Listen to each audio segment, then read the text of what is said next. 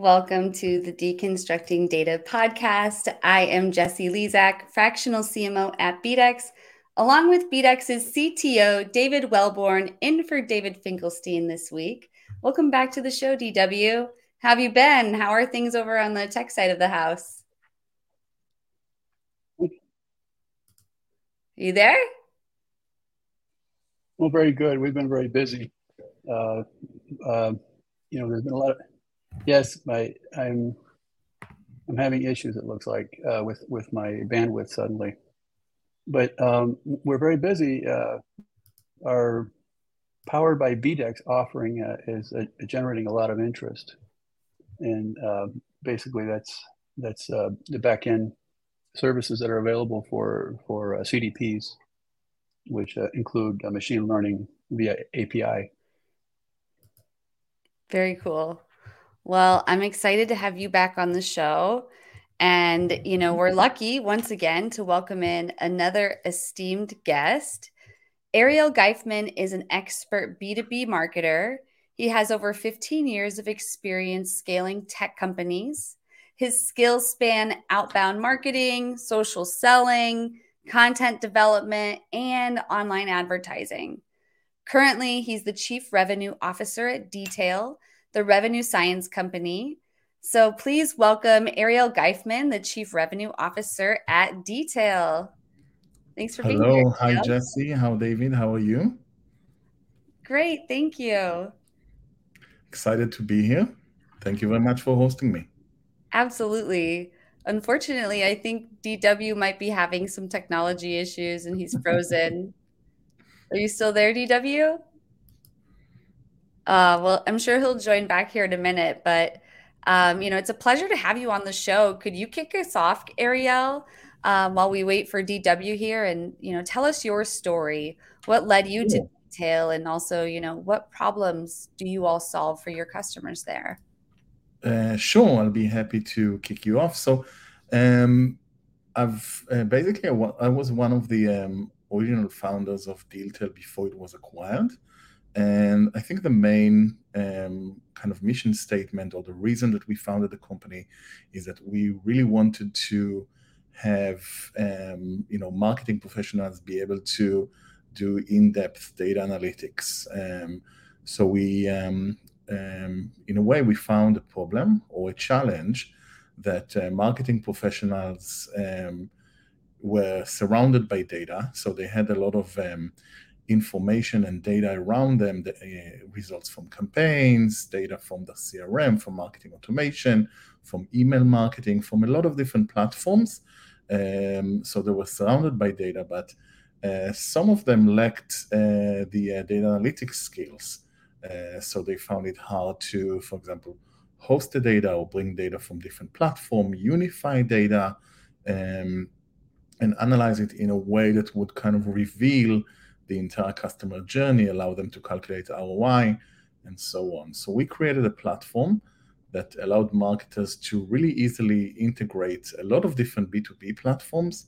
So, for example, um, platforms like marketing automation, CRMs, the website, and so on, and bring all of the data together into a one center location, and then unify this data uh, in a way that would make it easy for analysis. So um, unified at the customer level, for example, know that um, Joe is the same person uh, on, for example, that came to the website, and then the same person that the salesperson contacted a few minutes ago or that clicked on an email.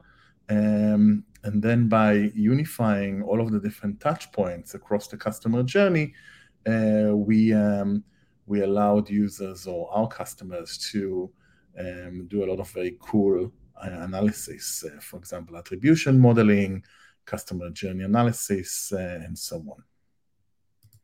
Nice. I think DW was able to pop back on. Welcome back, DW. Am I actually functioning here? Yeah. Uh, believe it or not, my my laptop completely seized up, so I had to switch oh, to another no. laptop. So here I am. I always have a backup. We just got into the introduction, but I know you were here pre-show a little bit with Ariel.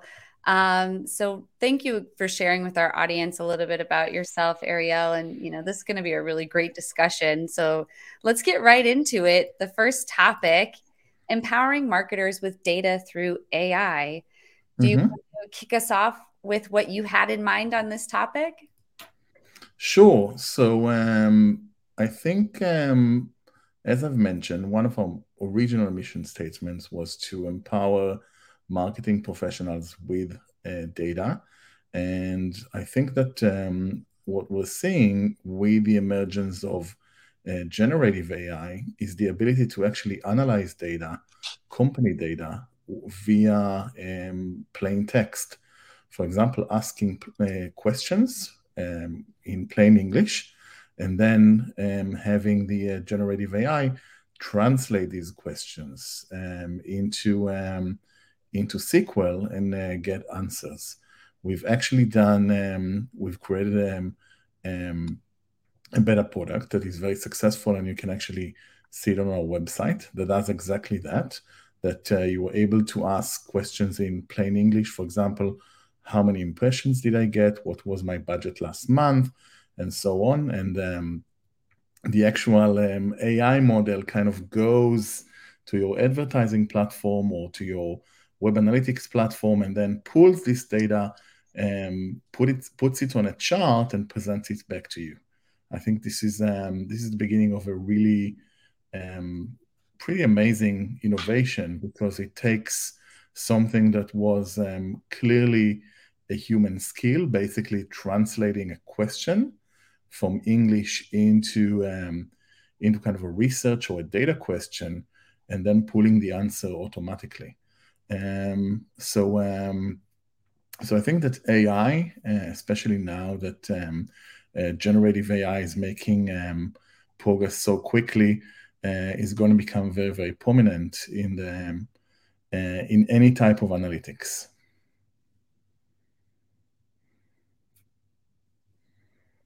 Jesse, I think you've you muted. I think you're muted, Jesse. Ah, can you hear me now? Yes. Mm-hmm. DW, what would you say about empowering marketers with data through AI? Well, I think the more you can move uh, these kind of tools into the hands of, of marketing people uh, directly, the uh, the better it is. Uh, many times, marketing people will have to get help uh, from business analysts and whatnot to ask new questions and get new answers. And uh, having this be uh, user friendly, so to speak, uh, I think is very powerful. Um, I was I I apologize for my my ignorance uh, ahead of time uh, for the questions I'm going to ask, but this this generative AI is this something that you you bought? Is it off the shelf, or is it uh, something that you trained and, and implemented? So uh, that's that's a great question. So um, so some of it is um, pre-trained um, open source models, and some of it is um, things that we trained ourselves, uh, and some of it is the way that we actually uh, structure the data and create what's called the prompting. Um, so it's a, it's a combination um, of uh, capabilities that we bring together in order to make data analytics more accessible. Nice. So I would uh, I would think one of the key things is organizing the data in a way that makes it possible mm-hmm. to to plug in, I guess, you know, or be accessible to mm, to uh, mm-hmm. your framework. Yeah, I completely agree. So um, to make this data more accessible, first of all, uh, we connect to a lot of different platforms and we bring the data together inside a Dealtale platform. So we connect to for example, Salesforce, HubSpot, a lot of different marketing and sales platform. We have our own website tracking technology that um, we use in order to um, basically uh, augment it with user level data on the website. Um, so we take all of this data and then we do a process called identity resolution. So uh, we actually know that um, David, for example, when you uh, visit our website and then you get an email, and then a salesperson calls you. Each one of these actions actually happens on a different platform. So, for example, the website visit was on the, the web analytics platform, the email was sent from a marketing automation platform, and then the call was actually uh, tracked on the CRM. So when we bring this data together, we actually match the data, match the identity of each one of the users, and then kind of regardless of the platform, we structure the cu- structure customer journey. So we look at the uh, the timestamp of each one of these actions, and then we know that uh, kind of regardless of where the action happened, um, we know exactly where the customer have been um, kind of throughout uh, his journey before the uh, the purchase. Um, and this is interesting because it allows you to do different um, types of analysis um, without kind of worrying about where this happens. So you now there's no no more silos in a way. You don't have to analyze your web data on your web analytics platform or the CRM data on Salesforce. You can actually see the whole journey, uh, kind of time based, and get insights from that. Nice. So it's a one stop shopping for the customer journey. Mm-hmm. Exactly. Uh, no pun intended. Yeah. Uh, so so uh, essentially, you're you're uh, compiling a uh, first party uh, ID graph mm-hmm. for for everyone, right? Yes. So we have um, similar to a customer data platform, exactly. So we gather all of the data right. together. That's that's what I'm getting at. Mm-hmm. Yes. Got it. Got it. I'm sorry, a little bit of a lag. It's, due to my AirPods. Um, I apologize. Very interesting. The uh, graphs, I, uh, I jumped on your site and I looked at some of the graphs, and, and they're uh, reminiscent of, of what you might see in in in uh, Google Analytics. And I was wondering, uh, you, you know, uh, what are some key ways? I was going to ask you what what are some key ways that would differentiate you from from from Google Analytics? I think you already mentioned one, which is cross-platform journey tracking. Mm-hmm. So uh, yeah, the first one is uh, the cross-platform, which is um, very important, and the other one is the um, uh, the ability that we actually track individual users. So um, um we can actually match these users. So we're not only looking at the uh, website journey like Google Analytics um, which is great for e-commerce or um, you know type of um, transactions where uh, that happens solely on the website. But if um, the actual sale happens uh, offline or happens using a salesperson, then Google Analytics become less relevant, and, it beca- it's becoming more important to actually get the data from other platforms as well and match the journey from the website with the journey that happens after the website. Most of our customers are actually B2B, and uh, B2B, um, usually the uh, the website tends to be between five and ten percent of the journey. So uh, people may find you through the website, but once um, once they sign up or download something or uh, request a demo, then there is a whole um, a whole sales process that happens that requires a lot of exchange of information, uh, product uh, marketing materials, and so on. And the website composes just a small fraction of this journey. So Google Analytics in those cases gives a very limited answer to the customer journey, and you need something a lot more robust in order to track uh, customers all the way uh, to a closed one opportunity, for example. Um, I'm sorry to keep asking all these questions. I, I don't know if we need to move on or not, but if, if we have a moment, I'd like to ask. Uh, you use AI for for um, for almost like a bridge between uh, your data and, and the end user, right?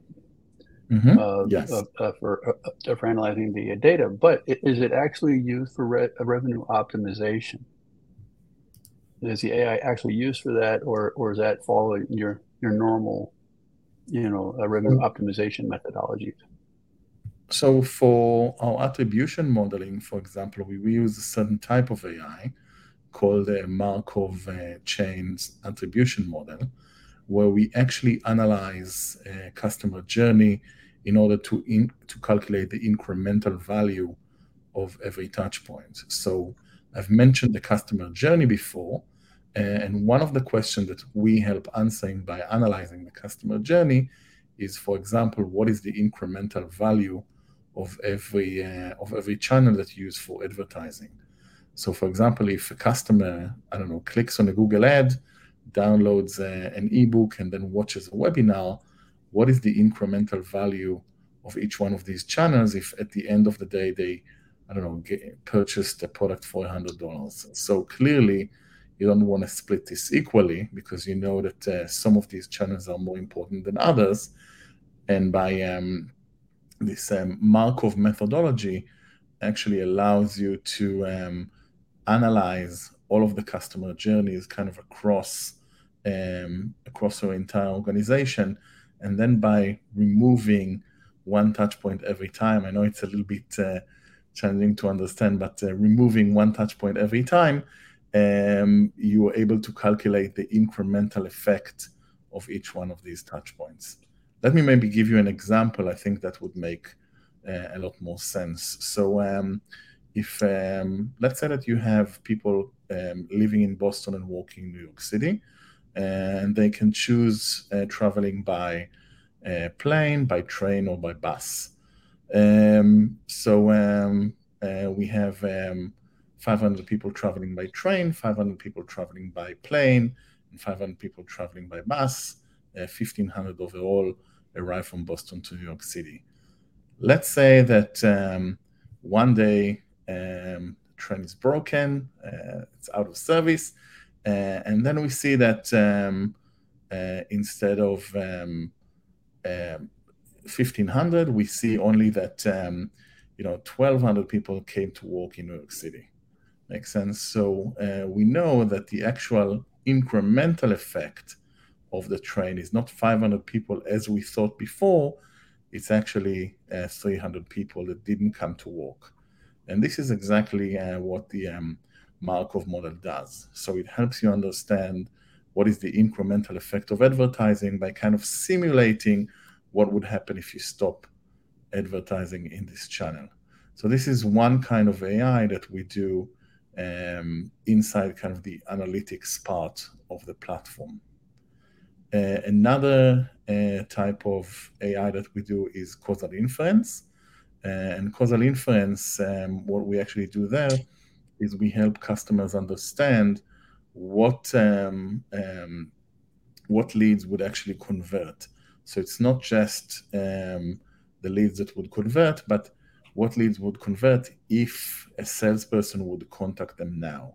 So it's a type of model that again works on incrementality and helps understand um, for every uh, for every lead that um, requests a demo or downloads an ebook, uh, whether a salesperson should reach out or whether this lead would actually be more likely to convert without um, any outreach. That's really interesting. And it's constantly learning, so it can mm-hmm. continually improve. We don't mean to mm-hmm. cover up anybody here, but real quick, have a question. De- Dealtale and G2 are not necessarily well-known in- well-known entities to investors, but how do you see your data as revenue optimization? Do you sign clients with a pitch of AI based on attribution model, or are you primarily consultants or just more SEO? Um, so uh, we're a platform, so we're not consultants. So uh, customers actually use uh, the platform. They onboard, they integrate their data, and then they're up and running on the platform itself. I awesome. hope I covered the question. yeah, great. Thanks for um, answering questions from the audience. If there's anyone else watching who comes up with any questions, feel free to plug them in. I'm going to transition us to the second topic here um, degradation of data in marketing and advertising. What would you like to kick us off with here, Ariel? So, um, so I guess that um, there is um, a challenge that is, um, you know, getting a I think, a lot of attention these days around um, the quality of marketing data, um, meaning that the ability of you know actually tracking uh, the user or the promise that online everything is measurable uh, is being challenged. Um, you know, in I think the last year or the last few years, uh, where we're seeing that uh, it's becoming harder and harder to track users and provide reliable analytics. Um, so um, I think there are a few uh, challenges that are being created. So marketers find it harder and harder to, you know, rely on analytics to make decisions. Um, there is um, a lot of challenges, uh, challenge um, maybe justifying marketing budgets. Uh, so there are a lot of uh, there's a lot of impact in terms of uh, where um, what happens when um, marketing data is becoming less and less reliable for for marketers to actually um, make decisions. Absolutely. Yes. Quality data. That's mm-hmm. some. Take it away, DW. Referring, no, I was going to say. Uh, I think one of the things you may be uh, referring to is is the the um, ephemeral nature of mobile advertising IDs, or the increasingly mm-hmm. ephemeral nature of uh, mobile advertising IDs. We we became aware of this our, ourselves. We have a pretty large identity graph, which uh, which we realized um, was not uh, worth as long as to be. You know, we can't hang on to information and say yes, this is good. You know, we have to keep it very fresh. You know, for it to, to actually work. So I, I think you're referring to one that as well, right? Mm-hmm. So um, yeah. it's definitely that. There's also uh, the deprecation of third-party cookies. There is um, you know the um, uh, cookie um, acceptance uh, on first-party cookies. So there are a lot of different challenges. They're all coming from different directions and all at once. Um, so that creates a challenge on all fronts, not only mobile, but uh, kind of across um, mobile and web. Yeah, and there's also this tendency to the lowest common denominator, meaning that if California or Europe comes up with some strict standards, everyone rushes to to uh, comply with them. Uh, mm-hmm. Not always, you know, uh, in that in that silo, but across the board, which makes it difficult as well. Uh, so that's that's that that impacts uh, obviously, uh, you know, tracking, but something we found here at BDEX early on was mm-hmm the fact that there's a huge uh, a problem with quality even before the uh, third party cookie issues and and uh, ephemeral nature of MAID's uh, mobile advertising IDs uh, came about. The um, and we had to apply um, some. Uh, we used fraud fraud detection algorithms, basically used in credit card transactions, to detect mm-hmm. fraud ad bot fraud and things like this, um, uh, uh, click fraud basically, and it's it's shocking what uh, what percentage of that volume actually is. These are not addressable consumers, and this is still going on. Mm-hmm. So uh, we we do filter those out as well. So uh, we're well aware of that quality issue. We're we're um, we were shocked to find that out uh, when we got into this. Mm-hmm. So I think that um, what is important to remember is that um, we're collecting all of this customer data in order to make decisions. So um, as long as this data is usable in order to make decisions, for example, budget optimization or the ability to um, uh, to create the, the, right type of content or make content decisions or campaign decisions, then um, um, then I think the um, the data is good enough. Maybe it's not perfect, and maybe it's not, um, you know, kind of uh, uh, covers all of the uh, users and all of the customers. But uh, as long as we can make decisions, it's uh, it's good enough. And the question is, um, how do we know that it's uh, that it's good enough? Um, luckily for us, um, a lot of the data that we rely on is um, is actually customer level data where we know that um, it's the actual customer, so we don't um, uh, we don't get uh, data, for example, by bots, as you um, as you've mentioned, or we don't, um, or we're more limited in terms of the impact of, um, uh, of for example, um, uh, things like cookie deprecation or the lack of uh, ability to uh, track users on the website. It does affect us, but uh, but not as much. Um, but I think for um, definitely for a lot of players, uh, especially the ones relying um, on third-party cookies, uh, it's becoming a lot more difficult uh, to make decisions using data.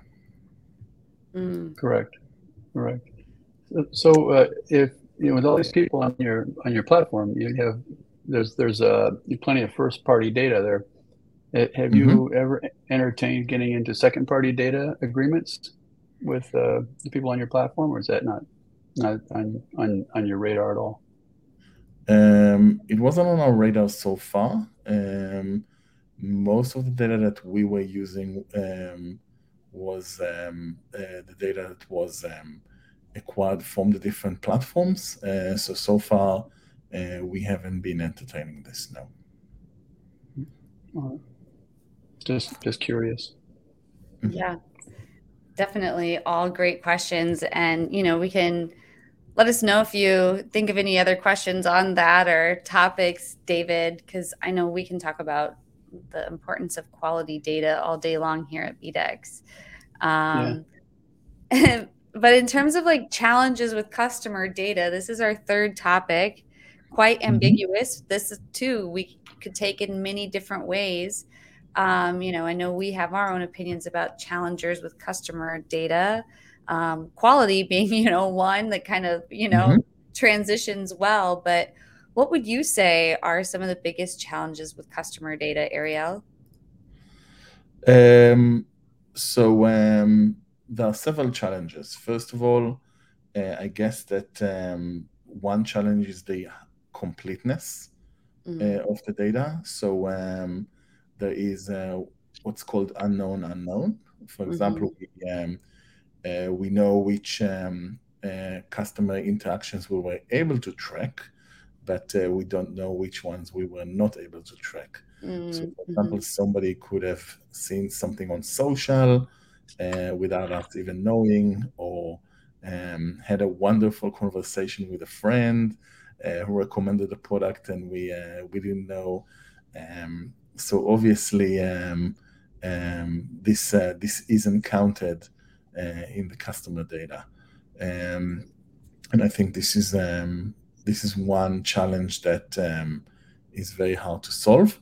Uh, another challenge is the uh, um, is again uh, some of the tracking issues that are impacting everyone and are impacting customer data as well. Um, so, for example, um, you may have visited the website anonymously, and we uh, we didn't track that, uh, so we don't know about it. And uh, I guess the um, the last one um, is uh, around uh, matching. Sometimes um, it is hard to get 100% uh, ability to match everyone across the customer journey, and that again impacts some of the um, uh, some of the customer data. Again, the completeness of the customer data. Oh, that all resonates so much, and I, you know, couldn't agree more about all of the points you made mm-hmm. about stuff that's untrackable.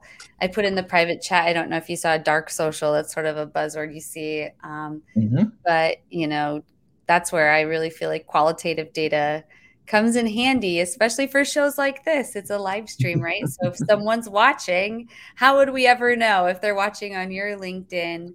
Um, you know, unless we ask. And so it's important to never forget to just ask your customers how did they hear about you mm-hmm. i agree um, although i'm not sure that they always know yeah um, and if they do know a lot of times they remember only the last interaction.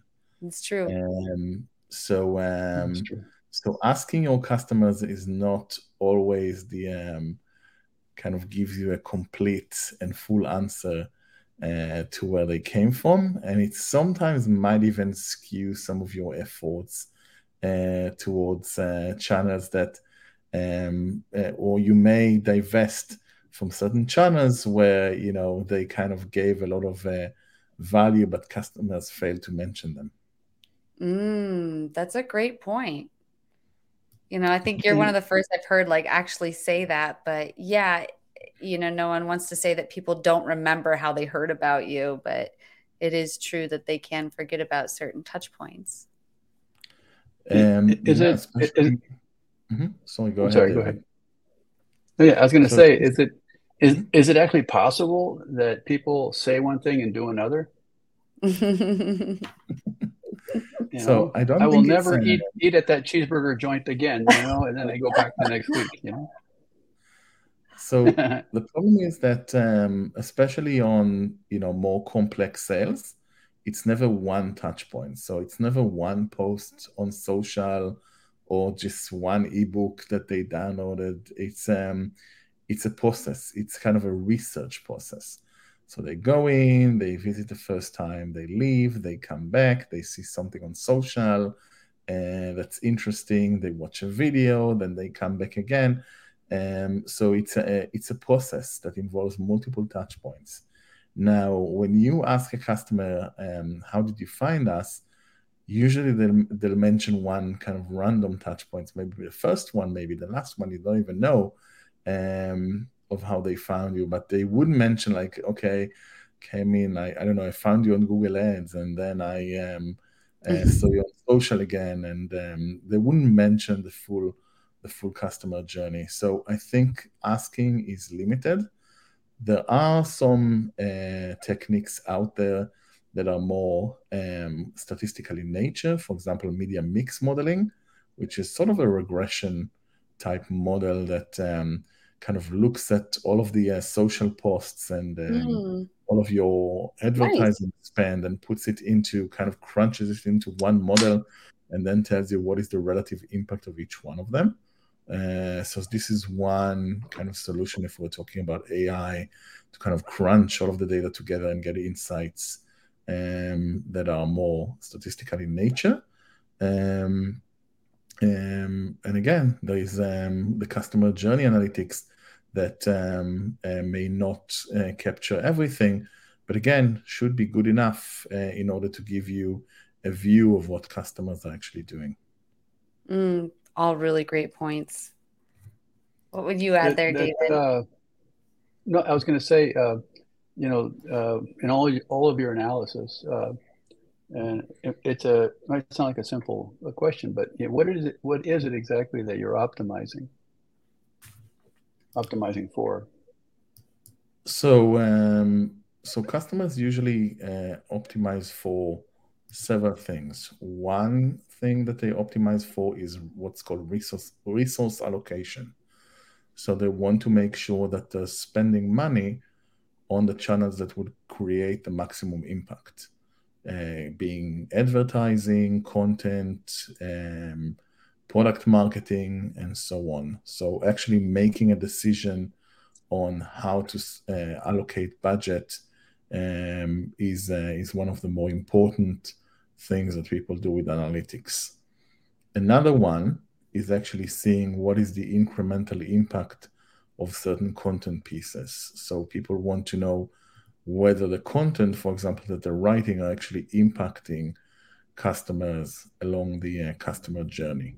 So this is another use case. Then there are some um, kind of thoughts around uh, different um, uh, customer journeys. So uh, whether certain types of messaging works, what type of messaging works, which one is more effective, how does it impact velocity versus uh, conversion rate, and so on. So there are a lot of different questions that people answer um, and optimize through analytics. That's very cool. Well, we got another question. Well, I'm what sorry. Go ahead. no, I was going to ask. We had one. We had one one one guy here that that uh, had one metric that he that he optimized, but I'll I'll get to it later. No problem. yeah, you can go ahead and uh, put the question up. Um, so yeah, someone from the audience was chiming in being in the digital advertising world, is the AI able to support on providing optimizations for digital campaigns, either programmatic or direct, by with Google Ads or Google Ad Manager? Mm-hmm. So uh, actually, one of the things that we're working on is actually on the attribution aspect, is taking the um, attribution of the campaigns at the customer level and pushing it back to the platform in order to provide the platforms with kind of the real value um, and help the platform optimize based on that. Um, so today, when you're actually seeing a conversion or a purchase, um, you attribute the entire purchase to that platform. For example, on, on Google, um, if they're unable to see what was happening on other platforms or on other marketing campaigns um, along the customer journey.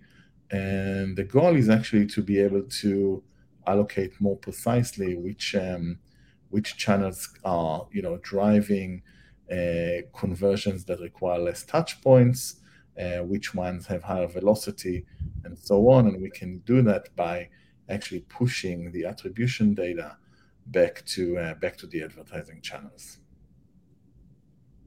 That's really great.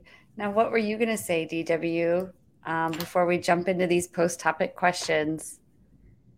Yeah. Um, so you know, there was a there was a, another uh, person that we interviewed here that also from Israel uh, who had a, a, platform that uh, was mm-hmm. was focused on optimizing the uh, lifetime value of, of, a, of a customer, and that mm-hmm. that uh, pretty much you know, drove everything uh, that that they did. And uh, it, at the time, it, you know, they said it seemed to make a lot of sense. Uh, how they would do that, uh, I'm not sure, but that's what I was, I was asking. You know, what it is that that, that you optimize. You know, and mm-hmm. um, I could see that being being uh, the result. I think of all the things that you mentioned earlier, which uh, which is resource allocation and uh, an incremental impact of each each of the steps or pieces uh, of the journey, and also what, what, which journey works better than another, right? Mm-hmm. Absolutely. Anything you want to reply to that, Ariel? Um, yeah, I think that um, I'm familiar with the company that you've mentioned. I think that they have ah, a slightly okay. methodology. Um, they're basically using um, predictive lifetime value. Uh, they're working on a slightly different segment. So, um, for example, imagine that on gaming, for example, where um, you kind of lose a lot of money at the beginning acquiring a customer, but you kind of recover it uh, along the uh, subscription lifetime, uh, which is, of course, uncertain until the customer churns. So, you want to make sure that you acquire these kind of um, more um, the customers that are um, more more likely to have a higher lifetime value, um, and um, this is where it helps. It's a little bit of a, a slightly more a different uh, type of audience or different type of customer uh, that they're working on, but I think they have a very interesting technology as well. Mm. Yeah. So so so based on what you just said, their uh, predictive modeling uh, better be right, or they stand to spend a lot of budget on on uh, dead ends. Uh, yes, it's going to be. Um, uh, I think, but I think that um, if they're not right, you'll be able to very quickly uh, notice. I mean, you you'll be on the red that, right? in terms of uh, yeah, your you know ability to recover uh, some of the some of the investments. So uh, so you'll definitely notice. Mm. Interesting. Absolutely. Well, I think we have just a few more minutes, so I'm just going to ask one of our post topic questions and dive right into it, Ariel. And mm-hmm. if you could go back when you first came into the marketing and AI industry, um, what is the number one piece of advice you would give yourself? Um, so I think that um, I would um, I would give myself a piece an advice that I got from um, an entrepreneur that I worked with uh, early on. Um, that um, um I was, um, and he told me that um, basically told me like uh, that uh, he was never sorry for any hour or minute that he invested learning and preparing uh, for mm. meetings, for campaigns, and so on. Um, so um, it might look like um, there are shortcuts, but uh, he told me that um, at the end of the day, whenever he looks back, he was never sorry for any time he spent uh, preparing and learning. And I think this is an advice that um, uh, is definitely um, worth noting. Absolutely. That's definitely powerful. Being a lifelong student, there's really value in that. Mm-hmm. Absolutely. What would you share there, DW? Oh my gosh. Um, oh, we lost him. Not sure what happened there. I hope it was a good advice. I ran away. No, I say my since I'm on a different laptop, I realized I wasn't streaming to my audience. You know, so I, I said, "Oh, let me do this." I forgot it would drop you off, but uh, there's you know, uh, there's no way to transmit experience to another person. You know, you can teach them stuff, you can teach them skills, you can teach them a lot of things, but experience isn't one of them. Experience is something you have to get on your own. So uh, I, you know, I, I can see why it takes years for uh, entrepreneurs to really hit their stride. Uh, you'll see somebody that that is hugely successful, right? And overnight success, you know, oh my gosh, you know, how can I become an overnight success? But if you really dig into their their history, you'll find that they've been working at this for 10, 20 years. And they have a, a series of of uh, you know ventures you know that that may have worked well or may, may not have worked so, out so well but they learned on, along the way and they made their own path in life if there's anything i would i would do differently you know myself is i would have mm-hmm. made my own path in life a lot a lot younger than when i did I, mm. I would decide what it is i want to do and then uh, organize all the subsequent activities uh, uh, around that. And it, many times people are taught to go to college and get a job anywhere, you know, and kind of fit in, and then then decide what they want to do with their lives when they've already invested all these years, you know, one way. So you have to really decide what you want to do, and then plan around it, and then work towards it. Mm. All really great advice. Thank nice. you both so much. In closing, Ariel, could you tell the listeners how they might be able to find you after the show? Uh, sure. Feel free to reach out uh, over LinkedIn. I'm, uh, I'm, i tend to respond to everybody who reaches out. Um, so I'd love to get your feedback. Oh, that's awesome. And thank you so much for joining us. And DW, it was great to have you on the show again. Thanks. It's, it's a pleasure. I always enjoy these. I, I always learn so much. I, you probably see me looking off to the side, but I'm writing furiously a bunch of notes because I, I learned so much from each one of these. Absolutely, same. Um, well, audience members, we hope that you will check out BDEX's Omni IQ. I've put up a QR code on the screen for those who are watching. If you're not watching, you can just simply go to bdex.com and try for free Omni IQ. That's what you'll want to click is the button that says try for free. Um, but you can create an account, no credit card required, upload a CSV file of your first party data, and then you can get complimentary data on your data so you can learn, uh, you know, gender, household income. Um, it's really an awesome tool. You, know, you get birth year free of charge as well, but then you can upgrade to learn even more and you can create you know enhanced and expanded audiences from that um, so yeah, I think you should absolutely try it out. It's unlike anything I've ever seen. I love telling other marketers about it because um, typically, you know, there's a lot of work we have to do to do all this research on our audience to understand them. But this tool is really remarkable and just sharing all those analytics. But DW, what were you going to share? I was going to say I have to clarify something that you said that you get birth year for free, and all the people will be running there. You know, it's like it's not entirely true. You get the aggregate you, yes. you get the distribution oh, yeah, yeah. of uh, birth years and stuff like that. If you want the actual birth analytics, year, you have to pay. Unfortunately, you have to download. Yeah. Yeah. Yep. You get the, thank you for clarifying that. Yeah. So you simply just get like um, charts, and for a lot of us marketers, that's what is better anyway. You just get a snapshot of you know where is that spike in your birth year um, with your audience. So I think it's really you know eye opening when you can get that good match rate, like you were talking about, Ariel.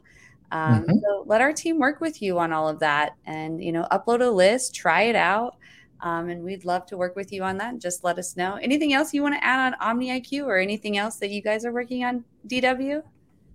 Oh yeah, I just mentioned earlier on. It's that we're we're we're uh, are, we're working with this empowered by BDEX concept uh, for CDPs. As a matter of fact, that uh, we're, we uh, provide a backend to do machine learning um, uh, for um, identity resolution, but but not just first party uh, identity resolution, but actually we have a very large identity graph that, that covers most of the country.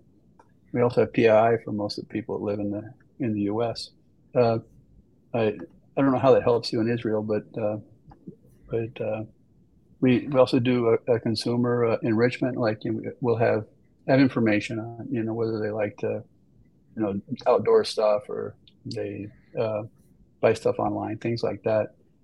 Uh, we do audience building, but we also the biggest hit was been the audience expansions. You have a, a list of uh, first party people that you know have have converted you want to find more just like them, we'll, we, we will find them for you.